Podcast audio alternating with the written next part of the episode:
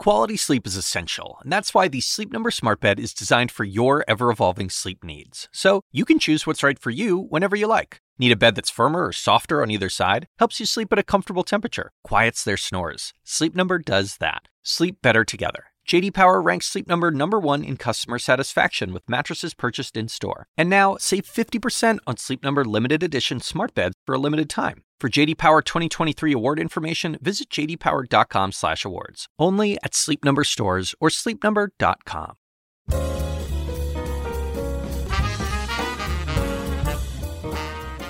And now, from the University of Chicago Institute of Politics and CNN Audio, The Axe Files, with your host, David Axelrod.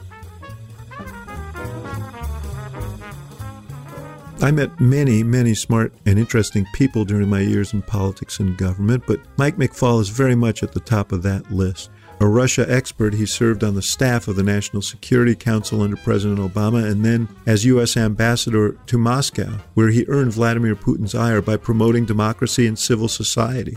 We explored that story on a previous episode of the Axe Files. But I wanted to reconnect with McFaul, who's now back at Stanford, to tap his vast storehouse of knowledge and talk about this awful war that continues to rage in Ukraine. Here's that conversation.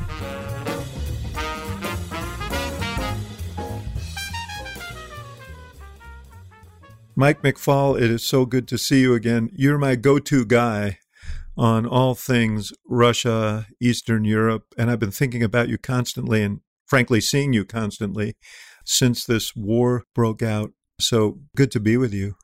Yeah, great to be back. You know, you and I were on the same trip in 2009 to Russia. And one recollection, strong recollection I have was when the President Obama you were working for the National Security Council, then I was the senior advisor to the president. He went off to meet with Vladimir Putin, who was the prime minister at the time. He was taking a little hiatus from uh, the presidency under their constitution. And um, he was supposed to have an hour meeting with Putin. That meeting went two hours. I was the beneficiary because I got to sit with Gorbachev while we were That's waiting. That's right, of course, right? We were real late, and you were with Gorbachev that yeah. whole time. I remember that. Yeah, yeah. So I'm grateful to Putin for that. I think it went three hours actually. Whatever it went, it went long. And when the president came back, he told me about the first hour, which was essentially a monologue on Putin's part. And uh, talk about that because it, it it sounded like the precursor of the speech he made to the world when he started this war. Well, that's a great connecting of the dots. You're absolutely right. And uh, so we're out at his house, right? His dacha or compound, whatever you call it, where he spends most of his time increasingly not interacting with other human beings. It's a bungalow, right? it's yeah, it's like an hour out of town. uh, it's a bunch of compounds. There's a meeting place where he always meets with people. And you know, just a, a, a, funny you mention it because I was just talking to President Obama about this last week. Uh, we were also remembering that trip, and not the Putin, not just the Putin part, but the civil society part that he did. We'll get back yes. to that maybe another later. That was important to him. But but just a couple of uh, the you know uh, color commentary things first. So I was pretty new to the government, right? Uh, so were you, but I was really new because you guys all yeah. worked together, and I'd come in from California and I was just learning how to do this job. And that was my first assignment, David, as an SAO, senior administrative official who's supposed to brief the uh, traveling press after the meeting. It was in a kitchen, uh, you know, at, at Putin's place. And the meeting was scheduled for an hour, like you said. And we got to minute 58 and our guy hadn't said a word.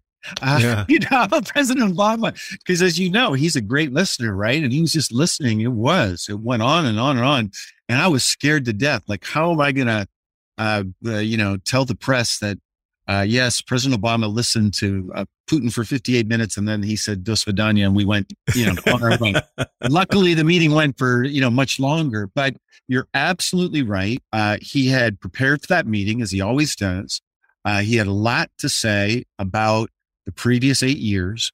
And his main point, uh, by the way, very friendly about President Bush, never attacked President Bush. It was all the deep state, you know, Cheney, all that kind of, that's his world. That's the way he thinks the United States works, CIA, et cetera. Mm-hmm. Um, but he went on about regime change and how, you know, you Americans, you go around the world doing regime change. uh, and it threatens, you know, security. It makes a mess of the Middle East. Uh, and then he got to Iraq, uh, and he had, you know, he had long thing on Iraq. And President Obama said, "Yeah, you're right. I agree with you." And Putin was a little shocked by that, right? He'd never heard an American say that. He said, "Well, you probably don't know, but I was against that war, um, and you know it's part of the reason I was elected president. You, you tell me if that's true or not. Uh, you know, Yeah, but um, it is right." And and he said. Absolutely true. Yeah. Yeah. And he said, we're not going to be doing regime change, you know, like that. And I remember, you know, I speak Russian, so I could hear it twice. And remember Putin looking at the president and thinking, okay, maybe this is going to be a different time, different era, different kind of president, right? And certainly President Obama was a big break with the past administration. Uh, but as you'll recall, you know, 18 months later or so, there was the Arab Spring. Um, we were reacting to that. Our administration was. We didn't cause it. We didn't foment it. We were reacting to events created by, you know, Tunisians, the Egyptians, Libyans, Syrians.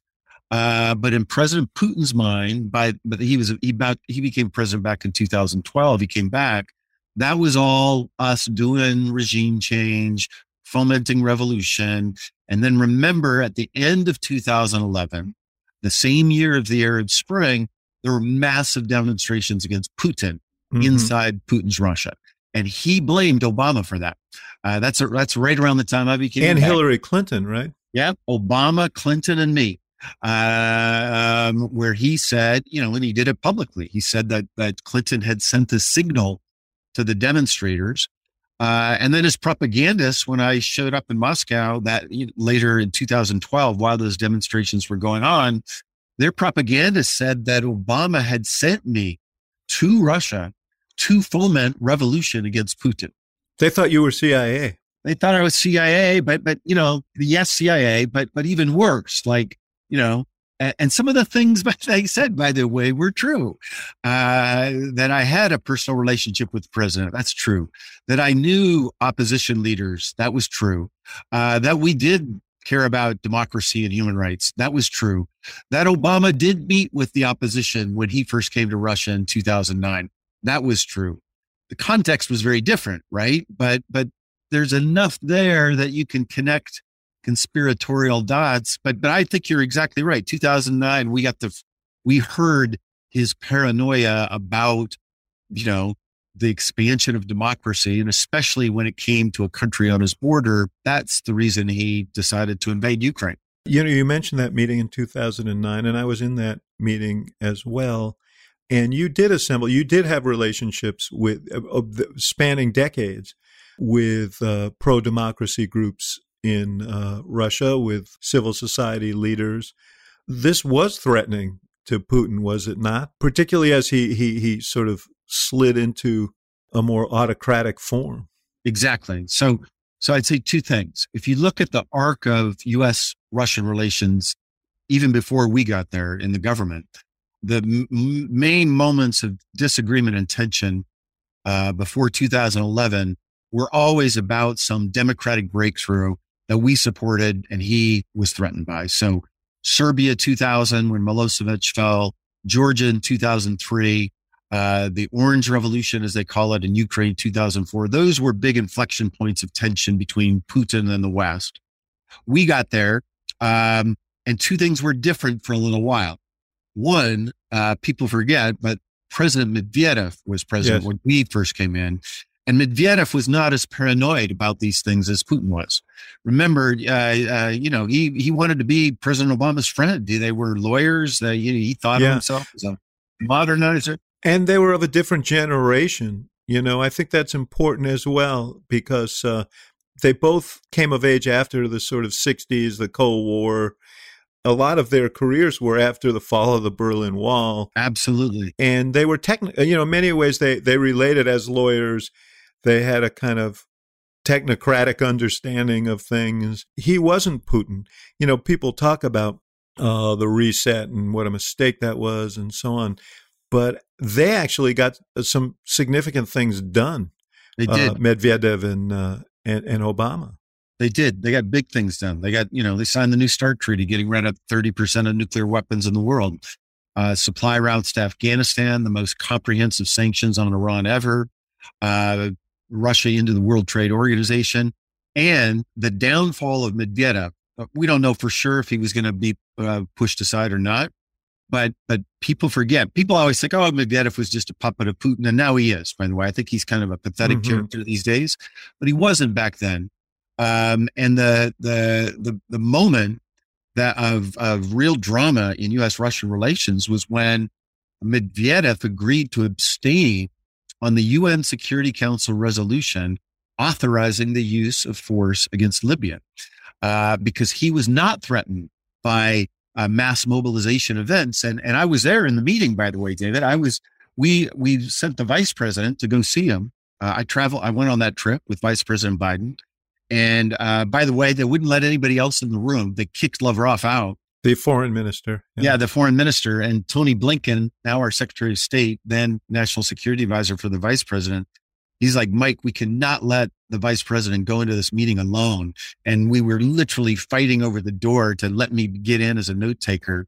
Um, and that's when Medvedev said, you guys are right about this, right? And so I just tell you that that's an important thing because Putin the next day, we saw Putin the next day, the vice president did. And he said, of course you can't, we can't do any more, you know, support of democratic movements in, in uh, Libya. And when the Russians abstained on that, Putin criticized Medvedev publicly. And I think that's when he thought he'd drink too much reset Kool-Aid. He was too much uh, wanting to be part of the West. And, and then he pushed him aside. But the other thing is very important to remember. There hadn't been the demonstrations against the regime yet the period of 2009, 2010, 2011 was a kind of opening. It was a it was a mini opening, but it wasn't hardcore dictatorship. To your point, uh, that came later. That came after the demonstrations and after Putin became president. And so, really, what you're saying is that more and more he came to believe these democratic movements were a threat to him. Correct. Absolutely. And his power. And in Syria, as he said to us, uh, you know, I remember vividly when we met with him in Los Cabos, he and uh, President Obama had a big argument about there's either going to be evolutionary peaceful change or revolutionary violent change. That was that was kind of the President Obama's argument. And Putin was like, no, I'm doubling down on my guy because uh, we don't want, you know, we don't want regime change. And and you know that was that was kind of the Arab Spring. And then two years later, of course, massive demonstrations in Ukraine. Again, we didn't start it. Uh, we had nothing to do with it. Uh, they were demonstrating for a kind of crazy idea that they wanted to be a member of the European Union, by the way. It had nothing to do with NATO, had nothing mm-hmm. to do mm-hmm. with us. The guy that started it, I know him. His name's Mustafa Nayyem. And, and he got on Facebook and said their president, Yanukovych, had just uh, abstained from signing an accession agreement with the European Union the day before. And he said, well, we want to be part of Europe. Uh, but Putin, of course, those demonstrators, uh, he said, well, that's the CIA. That's, you know, the Americans trying to overthrow us. And then, you know, a few months later, Yanukovych did flee in 2014. Yep. And uh, the revolution of dignity occurred, according to Ukrainians. But for Putin, that was a neo Nazi coup uh, supported by us. Uh, and he'd been trying to undermine it for eight years, literally for eight years, using money, uh, disinformation, uh, various well, para- paramilitary things in, in the Donbass. And finally, you know, he decided to invade to, to try to roll back that revolution unsuccessfully, I would say, uh, but, but that was his intention. Well, yeah, we're going to get to the present. Uh, just one question about this. Were there, could there have been things done to interdict his moves on Crimea and some of the, the paramilitary things that he, as you point out, he was doing in eastern Ukraine for the last eight years. Should the United States have done something differently? Well, I'd say two things. One, we ran a play and it failed before 2014, which is to say, and this is the part of history that gets forgotten because nobody remembers the plays that don't work, right? You and I love basketball, right? Uh, mm-hmm. nobody remembers that great play you ran and then the guy missed the shot. Right. Uh, it was still a good play. The non events, nobody ever writes books about non events, right? How many books have you read about the war that didn't happen or the revolution that didn't happen? We all write about events. The non event in this case was we tried to cut a deal between Yanukovych and the opposition. Uh, by the way, then Vice President Biden was very involved in this mm-hmm. uh, to try to peacefully get them to agree to new elections. And we thought we had a deal. I remember very vividly the day, uh, February 22nd, 23rd, the night of that. I was at the Sochi Olympics, right, as ambassador. Yeah. Uh, there with Bill Burns, who you know well. Uh, yes, now CIA director, then deputy secretary of state. One of the smartest guys we have absolutely on Russia or on anything, but especially Russia. Yeah, yeah. And um, got the text saying, "Mike, you know they cut a deal.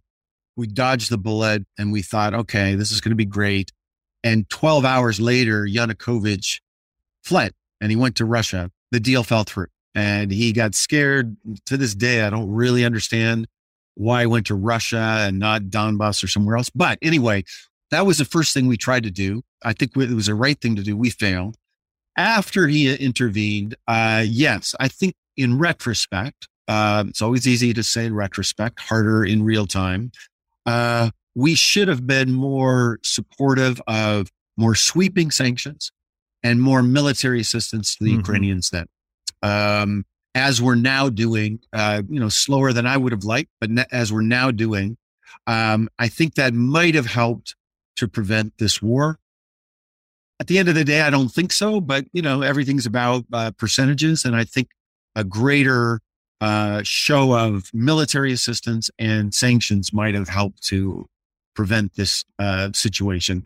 By the way, though, you got to remember there's this interregnum called the Trump era. Yeah, I remember that. you remember that? Yeah. Uh, uh, there was this period. And remember, no matter what happened in 2014, 15, 16, uh, when Trump came in, everything changed because Trump, you know, embraced Putin and Trump didn't support the Ukrainians. And so even had you done the right things in 14, 15, uh, that all got unraveled uh, rather tragically, in my view, in the Trump era.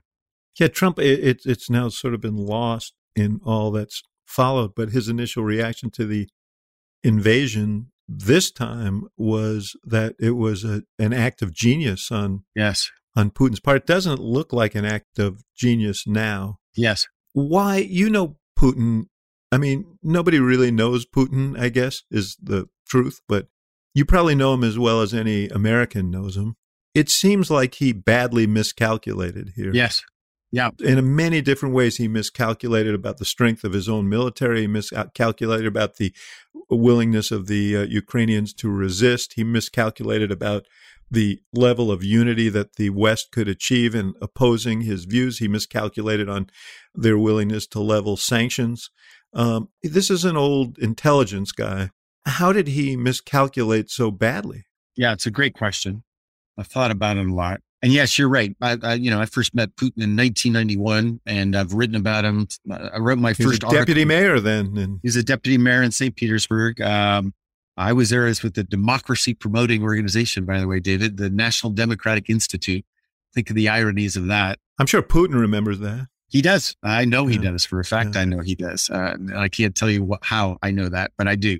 Um, uh, and, uh, you know, I wrote my first piece warning about him as an autocrat in March of 2000, just so you know. Uh, I was mm-hmm. worried about these proclivities and here we are. So we're not Facebook friends, but we have a long, we have a long history. That's true. And I was one of the first Americans to get put on his sanctions list. Um, couple of things I would say. First, remember he's been in power for 22 years. And what happens to anybody in power that long, but especially autocrats, is they stop listening to their advisors, you know, the Axelrods of the world. I, I know your counterparts in Russia, David, just so you know, people who had had the similar job to you. Over time, in the early years, he used to listen to them, his, his political advisors, uh, this guy Surkov in particular. Uh, over time, it's like, I know everything. What I don't need to listen to it. yeah. Advisors. That's number one. Number two, um, uh, he doesn't listen to the international people either. When he was first on the world stage, he had some buddies, Berlusconi, Schroeder. Uh, he, he, he listened. He, he he had a relationship with Bush, by the way. Um, today, he's got nobody that he thinks is his equal. Uh, Xi Jinping is the only guy he listens to. Uh, number three, in his inner circle, he, he's surrounded by you know these they call them the Siloviki, the kind of the hardliner types who work for intelligence and the military. And in this particular case, he really leaned on the intelligence officers. Uh, we now know this and didn't listen to his military folks. And, and you need to know what well, your listeners need to know. There's a long history of tension going all the way back to Stalin between, you know, the KGB and the generals and how they see the world differently. He leaned on the KGB types. And then finally, well, two more things. Uh, remember, he's, this is his fifth war. He won the last. He's had war, pretty good right? luck. He's had good luck, but they were little wars, right? But it's a classic case of overreach when you've been in power too long. So Chechnya, 1999, Georgia, 2008, Ukraine, 2014, Syria, 2015. He won all those. So he's on a, he's on a roll. He thinks he can have a cakewalk here. And then finally, you already alluded to it, but, but there was, and there has been, you know, this notion that Ukrainians are soft. Uh, they're not tough guys like Russians. They had a very, uh, you know, flippant opinion about Zelensky. They completely misread him. I've, I've gotten to know Zelensky, by the way. Uh, I hosted him at Stanford last year, and I've been in touch with him recently. He is a badass. He is a, a really an incredible politician as well as leader, and they misplayed that. We're going to take a short break, and we'll be right back with more of the Axe Files.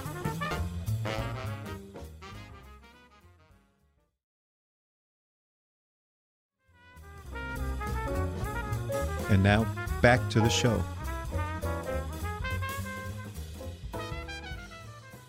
I think most people would agree he's you know he's emerged as sort of a latter day Churchill here in this in this war but I think it's a mystery to people how one makes the transition from sitcom star to wartime president I mean sitcoms are not generally the crucible in which uh, wartime leaders are born. So, what is it about him? You seem not to be surprised by the resilience that he's shown. What is it about him that allowed him to make that leap? Well, I'd say a couple things. One, he was remember when he was elected in 2019, he was he was the outsider like Trump, right? He was the protest candidate. Uh, there was one other that was going to run. Uh, Slavomir Karchuk is his name. He's like the Mick Jagger of Ukraine. Uh, I know him well too, by the way. And when when Zelensky decided to get in, um, uh, there was going to be a strong protest vote there. I mean, you know, people that understand Ukrainian electoral politics predicted this, and that gave him power not to be beholden to the oligarchs and everything else. So he's an independent. This is, by the way, this mirrors his sitcom. Exactly. I mean, his his sitcom was about a history teacher who went off on the politics of Ukraine in his yes. classroom, and a kid surreptitiously films it, puts it on YouTube, and all of a sudden he, there's a draft movement, and he he becomes president. I yes. mean, it's sort of kind of eerily amazing, isn't it? It, it is, yes. When fiction becomes reality, and people should go watch it. It's on Netflix now. It's a great. Yeah, it's pretty entertaining, actually. He's and he's very good. He's very good. So, so one, he had that. Two, as I was talking to one of his aides uh, early in the war, and um, uh, just by way of background, we the institute I run out here at Stanford, David, we've had a training program for human rights activists around the world. I think we've had about 300 Ukrainians in our various different hmm. programs. Mm. So we have this deep network of, of friends in Ukraine. I was talking to one of them who works for Zelensky, and we were talking about this question about whether he should go to Lviv, maybe go to Poland, you know, Charles de Gaulle, because it would be horrible if he was killed. And, and back then, remember, Putin was saying denazification was one of yes. his goals. That meant to kill him. And at the end of it, uh, my friend's name is Sergey. He said, Mike, you know, this is all abstract because he's not going anywhere because he has decided this is his moment in history. This is his fate. And when you have that moment of clarity, then, then suddenly trivial stuff literally feels trivial. And I think he just had that moment of clarity from the very beginning when he said he put that video out and he went on the street and he said, um, "We tooch, right? We are here." Uh, as a kind of, you know, you know, F you, Putin, we're not going anywhere. And yeah. then everything became crystal clear for him. That's the second one. And then the third one, though, and, and you know a little bit about this, um, he is a talented communicator. Uh, yes. He does understand social media. He's got an incredibly talented young group of people that kind of reminds me of you know, the young people I met who all work for you. Uh, you know, uh, then later came on into the White House, who who understand new communications and and you know do things uh, in a very clever way. In fact, let me can I share two anecdotes about this, please? Personally, I was out at the in Philadelphia a few weeks ago speaking at the Democratic Caucus retreat. Uh, Nancy Pelosi was hosting, and you know Nancy is out here where I live, and if Nancy asked me to do something, I do it. Um, yes, that's I, that's why uh, that's wise. That's what you do. Uh, yes. I just I just did another event for her last week. In fact, um, uh, I'm a huge fan of hers, and so she, you know, I didn't want to go to Philadelphia, but she told me I had to, so I showed up. Um, so 200 members of Congress are there. I'm on. I'm the dinner speaker with uh, Secretary Mayorkas on a panel. The luncheon Homeland speaker Security, is yeah. Homeland Security. Uh, the luncheon speaker the next day is President Biden. Okay. And two hours before I go on, I wanted to get the, the latest feel from what's what's going on in Kiev. So I hit my Skype button to talk to my friend who works for the president. Um, I hit Skype, and instead of my friend, it's Zelensky sitting there. Uh, and I was like, yeah, Mr. President, what are you doing here? Uh, he said, Mike, you know, you know how he talks. He said, Mike, you look just like you did when we were out in California. Uh, he loves Stanford, by the way. He just, he, he's like, man, we need a place like Stanford here in Ukraine. And I said, Mr. President, you don't, you know, you got your beard and your, your t-shirt. Uh, and, you know, we talked for 20 minutes or so. It was a, you know, it was a pretty crucial moment in the war, but that wasn't on accident, David. Yeah, of course. He knew you were going to see the president and. Yes, yeah. he knew where I was going next. And right. guess what? It did it work me up? Absolutely. Did I, you know, do, say all the things he wanted to? Did I get Nancy Pelosi to lead them all in a standing ovation, you know, to support Zelensky? So it was just brilliant. Like it's just, he, they, they get little things. All of these appearances he's made before legislatures around the world yes have been so sophisticated uh, the yes. invocation of national symbols in these democracies whether it's Jerusalem or Washington or elsewhere has uh, bespoken a real level of sophistication yeah. Secondly, the introduction of, of videos into these talks are because video and film can be so evocative and they know how yes to use it. And the third thing I'd say is the contrast with Putin has been so striking. Yeah. Putin, you yes. know, hunkered down in the Kremlin in, you know, in a kind of 1980s tableau and, uh, yes. and Zelensky on the streets. Yes. delivering messages. That in and of itself is just a powerful thing. Uh, you know, and I, I, assume that when uh, Putin, uh, you know, appeared in that stadium and so on, that someone said to him, "Hey, you got to get out of the office here because yes. this guy's making you look cowardly. Exactly. It's been something to watch. But you're right, the communication skills are one of the things that stand out. You know, people, maybe even uh, I at the time, I don't know, uh, you know, had questions about Reagan and, you know, the actor. He was an actor and all of right. that. But I remember that FDR once wrote a letter to Orson Welles calling, and he told Welles, You're the second best actor in America the implication being that he, Roosevelt, was the first best actor in America. Right. There is right. a performance uh, element to Absolutely. to all of this, and Zelensky has that. That said, where do you think that we are, and how long do you think this will go on, and how do you how do you see it ending? Yeah, my first answer is I don't know, and you should not believe anybody that what gets the hell, man. You're the expert. Said, but if anybody gets on and says they do, you know, uh, you know, there's a lot of not an this, expert. Yeah, there, there's this business, you know, uh, in the consulting world of you know getting people like me to talk to companies for lots of money, and yes. I, I really participate in it. But I know about it. I do it. I used to do it more often than now. But they're always, you know, that you know Wall Street guys always want to know your baseline and they always want to know your percentages, right? Like right. percentage this. So I don't I don't play that game because uh, I just think it's just absurd. People are just making things up. But I'm still going to answer your question in a couple of ways. First, Putin has lost the war already. So I want, and I'm going to tell you, I'm going to explain that. But I use the word war, not battles. So remember what Putin told us. Uh, and I watch Russian TV, so you don't have to. So uh, I watched him uh, for an hour when he rambled on about trying to explain the war. By the way, in a, in a rather inarticulate, ineffective way, in contrast yeah. to Zelensky, he was it was long. Like I could barely stay awake for it. And, you know, I can't imagine. it was a harangue. Yeah. It was just going on and on all over the place. Uh, actually, somebody used to work in the Kremlin, uh, texted me after it and he said he, he obviously doesn't have any staff anymore because that was a mess, uh, in terms of speech writing. But, you know, he said, he said a bunch of things. Let's remember because people need to remember. First, he said, Ukrainians are not a real nation. Uh, you know, they're just Russians with accents. Uh, they need to be part of Russia and the Russian, we need to bring them back in. He failed to do that. Second, he said denazification, which is regime change, killing Zelensky, putting his puppet in.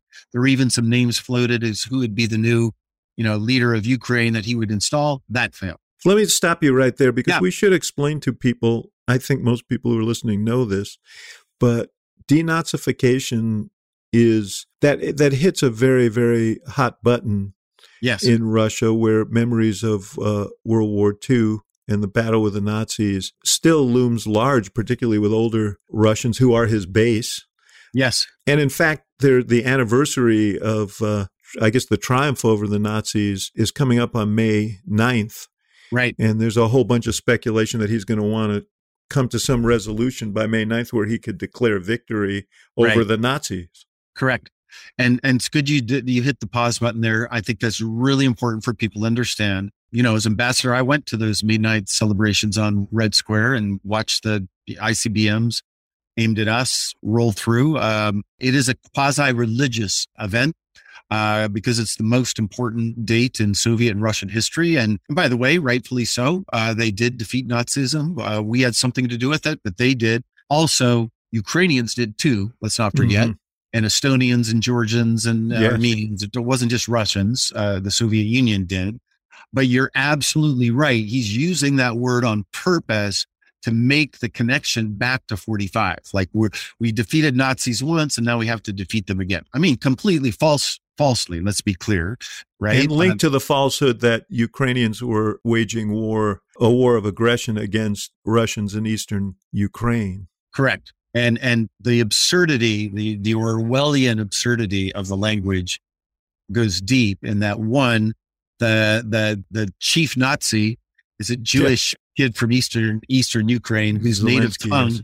Zelensky, whose uh, native tongue is Russian, by the way, Ukrainian yeah. later, uh, and the liberation and the protection that he's allegedly doing of ethnic Russians. That's what he tells people back home. Uh, he's actually slaughtering them. Uh, you know, the city of Mariupol, which we've seen a lot of, you know, I can't remember what it was right before the war, and I don't know what it is now, but, you know, it's 30% ethnic Russian and 70% Russian speaking. Yeah. So he's not liberating them. He's killing the people he claims to be liberating. But that's failed now. So denazification, I think, has failed. Uh, destroying the Ukrainian armies failed. Then, then you know, he the battle for Kiev and and Kharkiv. He wanted to seize the major cities. That failed, uh, and I think the Battle of Kiev will be written in Ukrainian history books as one of the most important seminal uh, events. You know, it'll be like the Battle of Gettysburg for Americans. It'll be a mm-hmm. huge, huge event uh, of of identity uh, uh, for Ukrainians. He's failed then, so now he's changed the mission, and he said it very explicitly. This is a special military operation in defense of Donbass. That's the new phrase they use. They never, they didn't, they didn't used to say in defense of Donbass. Now they add that. Um, and so what he wants to do is connect Crimea in the south to Donbass in the east, uh, take all the cities in between. And then I think he wants to declare victory after that. I don't, I think he's, they're threatening to take Odessa and Moldova. And, you know, maybe if they have a lot of momentum, they'll do it, but I don't, I, I don't hear it in his voice. Um, uh, and then I think it'll be a kind of, you know, divided country. And then the onus will be on uh, Zelensky to make hard decisions. Will he accept some ceasefire that divides his country permanently? Yeah, that's a difficult decision for him, isn't it? I mean, because he's rallied the country to expel the Russians, to keep the country together. Um, I mean, uh, it's a that's a really really hard calculation. Yes, for him. I agree, and it's changed over time. So, David, when I talked to him a month, three month, three weeks or so ago, and you know, he he said this in public, so I'm not revealing anything I shouldn't. back then he was talking Just about you and me. You can reveal anything you want. Okay, all right. Uh, but you know, when they were bombing Kiev, and it felt like the you know the correlation of forces were against them. Uh, he he said some pretty profound things uh, in terms of his willingness to compromise. One was he said he was ready to think about neutrality in return for some security guarantee from the UN Security Council. Right. But two on the borders, he was willing to think about, uh, agree to disagree about where the borders are, but agree to only reunify Ukraine through peaceful means. Mhm. Um, but today, two things have changed. One, um, we've seen these horrors of, of the slaughter of uh, people that, you know, in Bucha and Mariupol that Putin did. I think that makes it harder for him to compromise. Uh, two, uh, Putin's taken more territory now. So to reward war, uh, that's going to be hard. And three, there's momentum now. The Ukrainians feel like they have some momentum. So uh, most certainly, uh, I think we're just going to have to see who wins the Battle of Donbass, right? That's the and and win is can be defined in very different ways. Um, if it ends in a in a stalemate, then maybe that creates the permissive conditions for a ceasefire. Let, let me ask you two things one parenthetical and one really critical. The parenthetical one, and I should have asked earlier what if Zelensky had left? How would the story be different if Zelensky had left the country? Because, you know, for those who don't believe one person can make a difference, it seems like this is the prime example where this guy essentially inspired the whole country to believe that they could resist. I agree, and and I think I teach here at Stanford, and and I teach classes where we try to measure the impact of individuals versus socioeconomic forces. It's one of the big debates in political science. Uh, I tend to lean on this idea that under certain conditions, individual leaders can have a giant impact. Uh, in Russia, for instance, the the accidental uh, choosing of of Putin as president in 2000, it was completely accidental, had a very negative uh, impact on future history of Russia. Had it been another guy that I knew well, Boris Nemtsov, I think that the Yes. story there could have been very different. You met Nemtsov, by the way, uh, in that roundtable that we did with Obama. He was later assassinated, in Murdered. Russia, 2015. But here's the opposite. I think that's true. Uh, that's why he stayed. And you know, I I participated, as you might imagine, uh, sometimes with government officials, uh, even one time with the president, uh, oftentimes with external folks, uh, the the best experts in the world about Russian military versus Ukrainian military. I I don't want to pretend I'm one, but I know most of them, uh, and I remember all the predictions about uh, this war. And what we were doing, what they were doing, is they were counting soldiers, they were counting tanks, and they were counting dollars spent on military, Russia versus Ukraine. And what they couldn't count is will to fight because that's hard to count. Well, now we know that that variable, to put it in my language, that factor turned out to be incredibly important, and that's what Zelensky inspired. And, and I, I, you know, I talk to Ukrainians pretty much every day.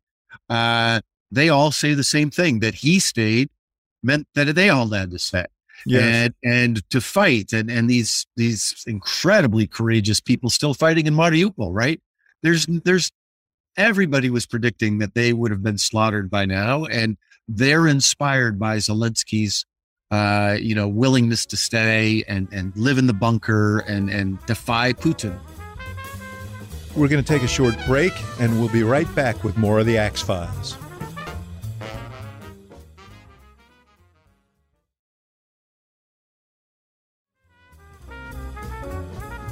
And now, back to the show.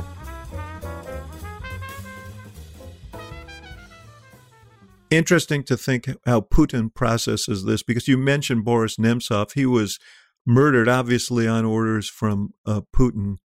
Alexei Navalny, uh, who is another leader of the democratic uh, movement in uh, in Russia, is now in prison, having been poisoned and then returning to uh, to Russia. And uh, someone you introduced me to, uh, Vladimir Kara-Murza, who was a protege Yes. of Nemtsov, yes, yes, returned to Russia and was arrested.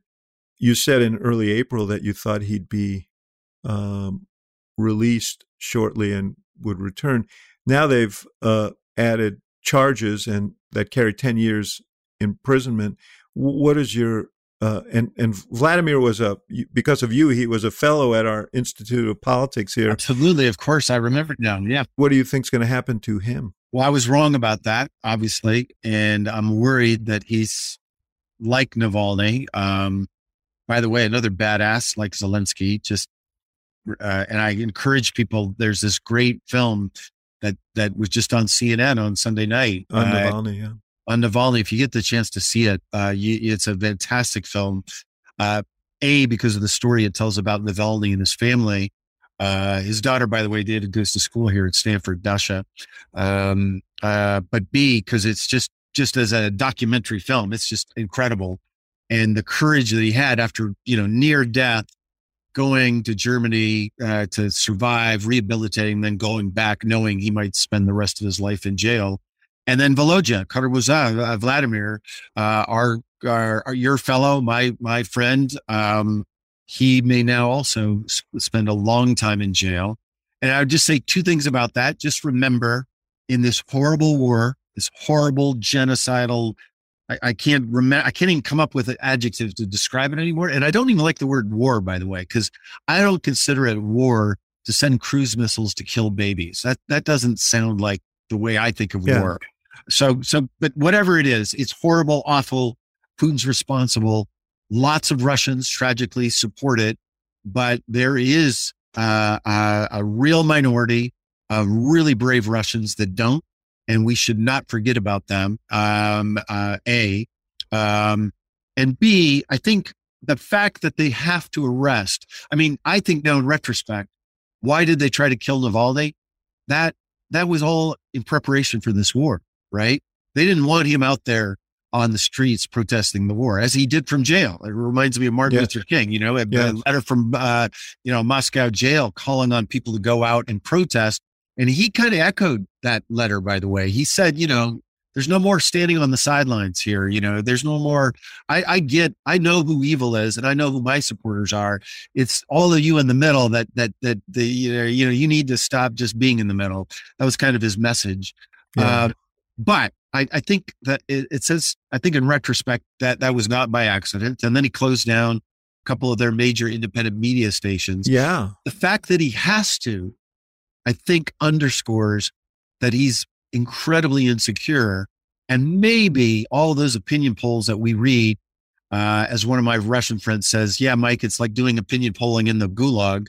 Yes. Uh, take it with a grain of salt but maybe you know Putin's not as secure at home as as uh, sometimes we are led to believe. I don't know how you actually poll accurately in a circumstance like this because uh, if people are fearful uh, that of expressing themselves and they don't really know who's asking the questions exactly why would they answer uh, exactly. why would they answer truthfully one thing that occurs to me mike is um, you know zelensky in some ways i mean uh, putin kills off these uh, or imprisons these uh, charismatic leaders who he fears could lead independence uh, movements, democracy movements.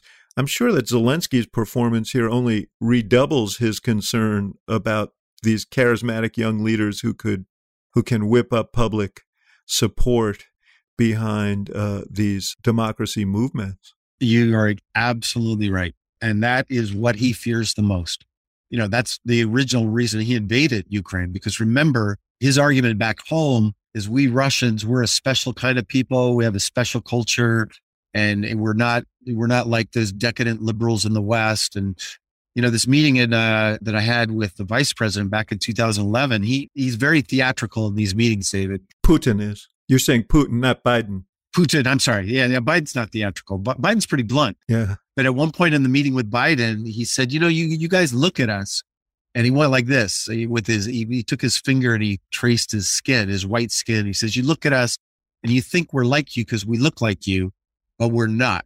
Uh, and what he wanted to say is, we're not European, we're not democratic. We have these different values. So when Ukrainians that he claims in one breath are Russians with accents, but on the other hand, are living in a democratic society. That's a contradiction for him.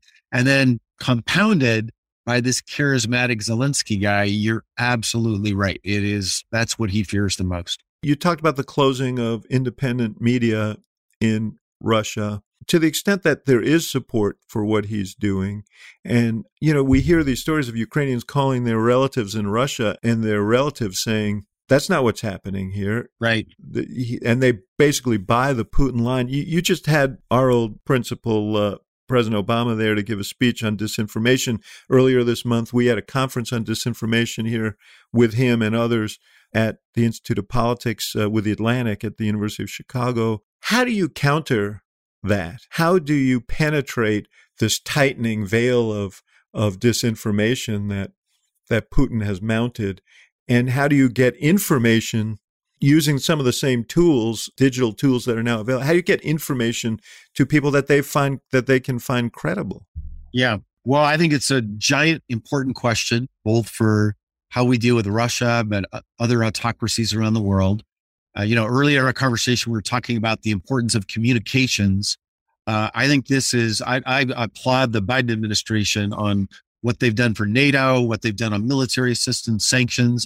Uh, as I say to them, David, when I talk to them, you get A's for this week, uh, but it's just the midterm. Now you got to perform next week, right? I say that as Professor McFaul because the real grade matters in terms of who wins the war. So stop pounding yourself on the back and do more in the next week. But on the communications part, I think we as a country and we in the, the liberal democratic free world got to think harder about your question. I don't think we're doing well enough in many different ways, both on the te- technological part, but also on the content part. With and that's a bigger question maybe for another day, but it's really it's weak. It's it, we're underperforming in my view, and we kind of got out of the habit because we thought the whole world wanted to be like us, and now they don't, and we we've forgotten some of our old uh, ways of fighting propaganda, but also promoting you know, alternative ideas. It's not just anti. There's too much anti, in my view. Yeah. Uh, you know, kicking people off of Twitter, uh, you know, delisting them, anti, anti, anti. I want us to be more on the pro side about ideas. With respect to Russia, I would put it this way in ways that I think will sound familiar to you. So I used to write about public opinion in Russia, you know, uh, when I was uh, doing academic work before joining the government. And to oversimplify, but it's pretty clear the demographics of Putin's voters versus Navalny's. Putin's voters are the older you are, the more rural place you live, the less education you have. Well, those three, you're describing a pattern that we see all through Western Europe and, and the United States. Right, right. And then the vice, you know, the Navalny supporters are younger, more educated, richer, and urban. I, I, those are the mm-hmm. four, right? Yes. Uh, it's just clear. And it's exactly like in our country, like uh, you know better in most of Europe. It's it's just crystal clear. Uh, it's just it, it's been that way for a long time. The people in the in the Putin bubble, you know, let's let's say that's like 30, 40%. It's probably more like 30%. Uh, they're unreachable. Uh, it doesn't matter what information you give them. Uh, they've lived in that bubble for, you know, a long time now. They kind of remind me of Trump supporters and, and I have relatives who are Trump supporters. So it doesn't matter to my, you know, my relatives, what I tell them about the truth in you know anywhere uh they're, they're in that bubble and i don't think they're reachable then there's the you know they're the navalny supporters these are kids that don't watch tv uh, they get mm-hmm. all their they get all their information from youtube by the way youtube is a critical platform for navalny and other places and they're they're over there you know let's call them 15 or 20 percent the fight is is in the middle. Uh, they have a word for it in Russia. It's called the swamp between the two, uh, um, and that's that's where you do see preferences vary. And that's where the focus of attention needs to be. And that's where Putin has tried to constrain uh, information flow into exactly that kind of demographic. So you'll notice, for instance, he banned some things, but he didn't ban uh, WhatsApp because they all 120 million Russians use WhatsApp. So he didn't want to alienate the, those people. Uh, he also didn't ban YouTube yet because YouTube is where a lot of that, that that demographic in the middle I was describing. They're there for for their cat photos and all, you know, mm-hmm. the normal uh, Facebook, uh, uh, normal YouTube content. But I wouldn't be surprised if things go on that he'll go after that as well. You talked before about stalemate. You know, the question has always been if he's faced with a stalemate or a loss, how far will Putin go? And I know you've said you don't think he'll you, you know broadly use nuclear weapons. You don't think that he'll launch a chemical attack. He might launch a tactical nuclear weapon. Is it possible that he feels so cornered? I ask you that because you know, the Secretary of Defense said the other day, our Secretary of Defense, that the goal was to degrade Russian military so that they can never do this again. I'm thinking if I'm Putin and I'm sitting there, that sounds like a pretty menacing comment. And the next day, Lavrov comes out and says, don't think nuclear war isn't a possibility. Like, how do you evaluate all of this and where Putin sees the line? Yeah, well, those are really hard questions. Uh, and I don't want to pretend I have good answers. And and I want to defer to those that have better access to intelligence that I do right now. And our friend Bill Burns was just talking about this last week. He was down in Georgia Tech and he said two things, one that got quoted by the press and the one that, that didn't. I'm just paraphrasing now. He said, we should never take lightly threats of the use of nuclear weapons. And I completely agree with that. Uh, and that was the headline. Uh, mm-hmm. But the second phrase he said is, we have seen nothing to suggest that they're changing the conditions under which they would use nuclear weapons. And that, that gave, that made me feel more comfortable. Um, you know, I would say two things on the threats.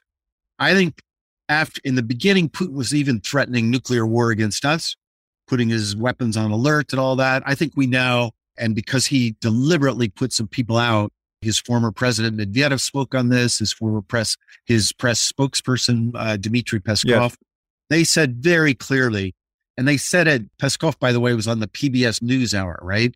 Uh, he was there deliberately to say, we'll only do this if there's an existential threat against our country, use strategic nuclear weapons against the United States.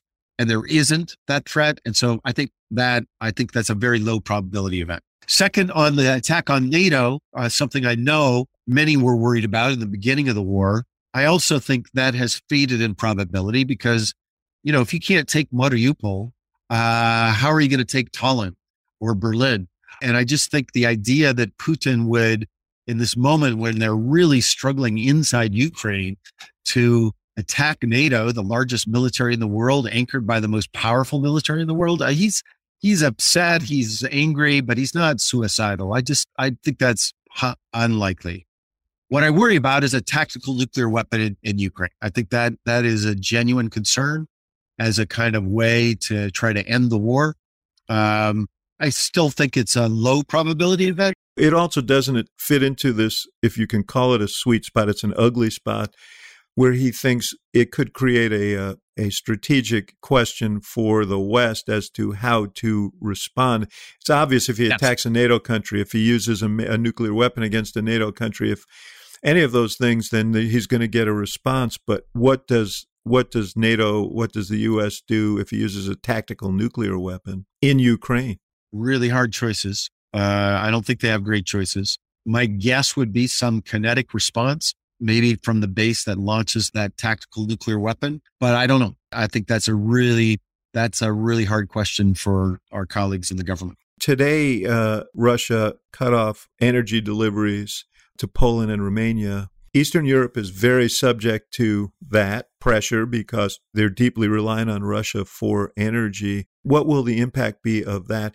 And in terms of the sanctions the U.S. has, or, or, or the allies generally have imposed, among them have not been sanctions of the energy sector, presumably because Eastern Europe is sensitive to that. How does this whole energy issue shake out? Because this is the power that he has, and he's also funding his economy and his war based on energy profits. Yep, directly. And, you know, I, I coordinate a working group on sanctions of uh, Americans and Ukrainians and Europeans.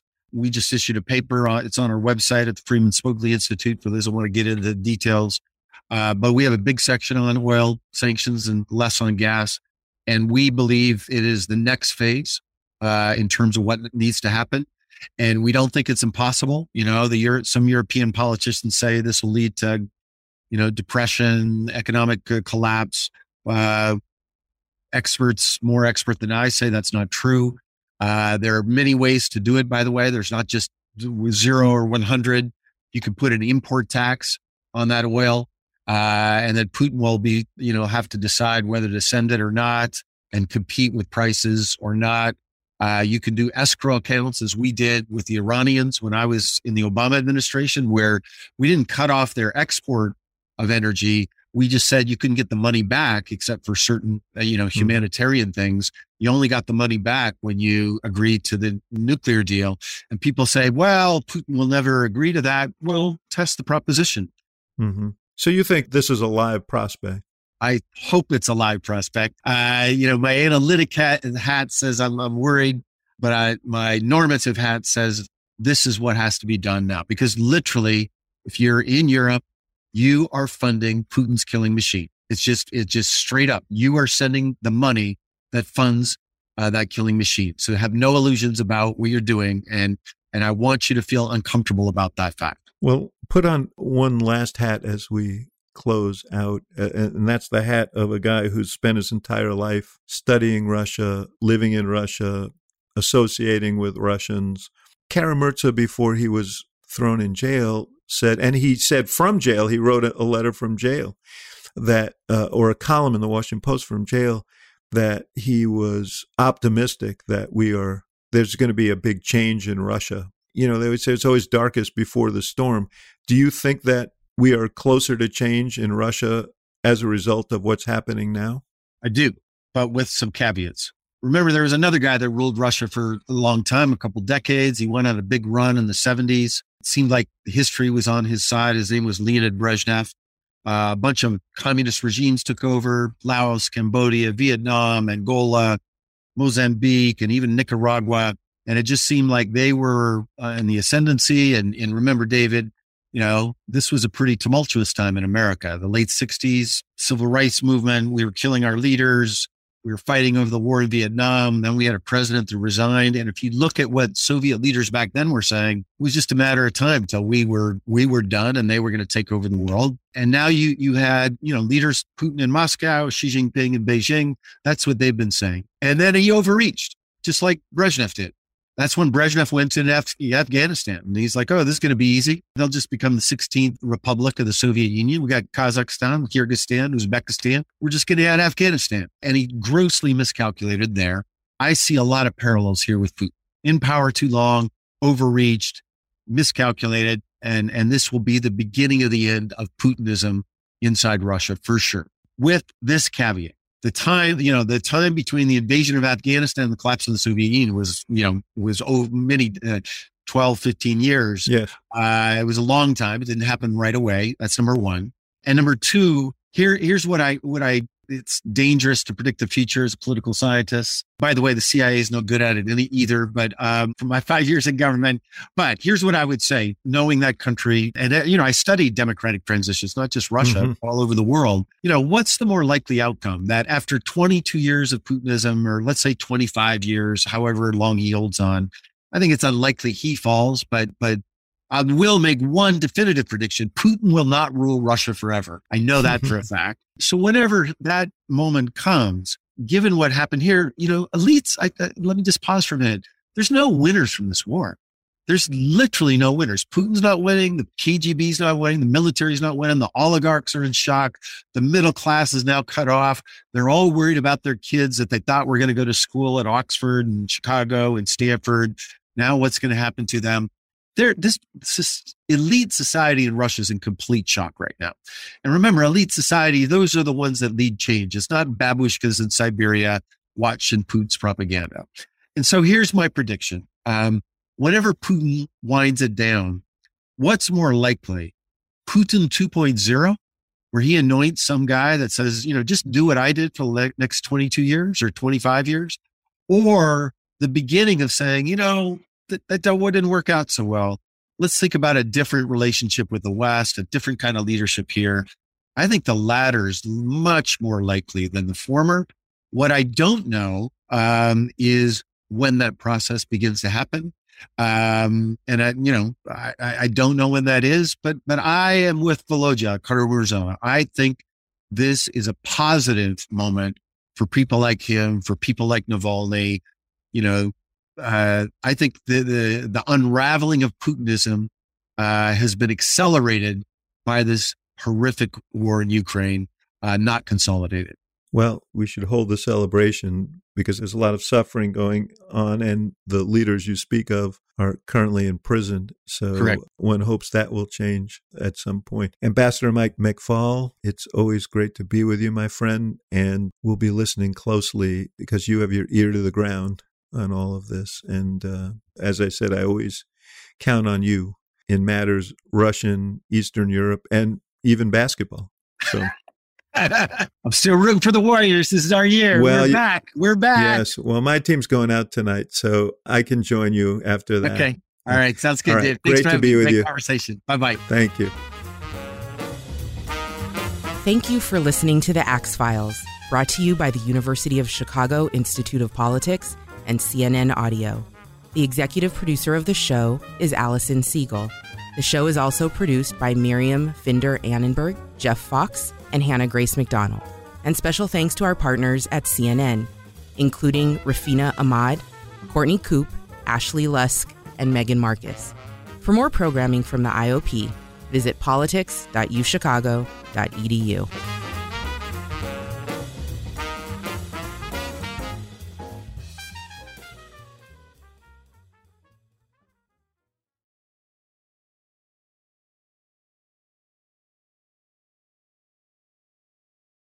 Quality sleep is essential, and that's why the Sleep Number Smart Bed is designed for your ever evolving sleep needs. So you can choose what's right for you whenever you like. Need a bed that's firmer or softer on either side? Helps you sleep at a comfortable temperature, quiets their snores. Sleep Number does that. Sleep better together. JD Power ranks Sleep Number number 1 in customer satisfaction with mattresses purchased in-store. And now, save 50% on Sleep Number limited edition smart beds for a limited time. For JD Power 2023 award information, visit jdpower.com/awards. Only at Sleep Number stores or sleepnumber.com.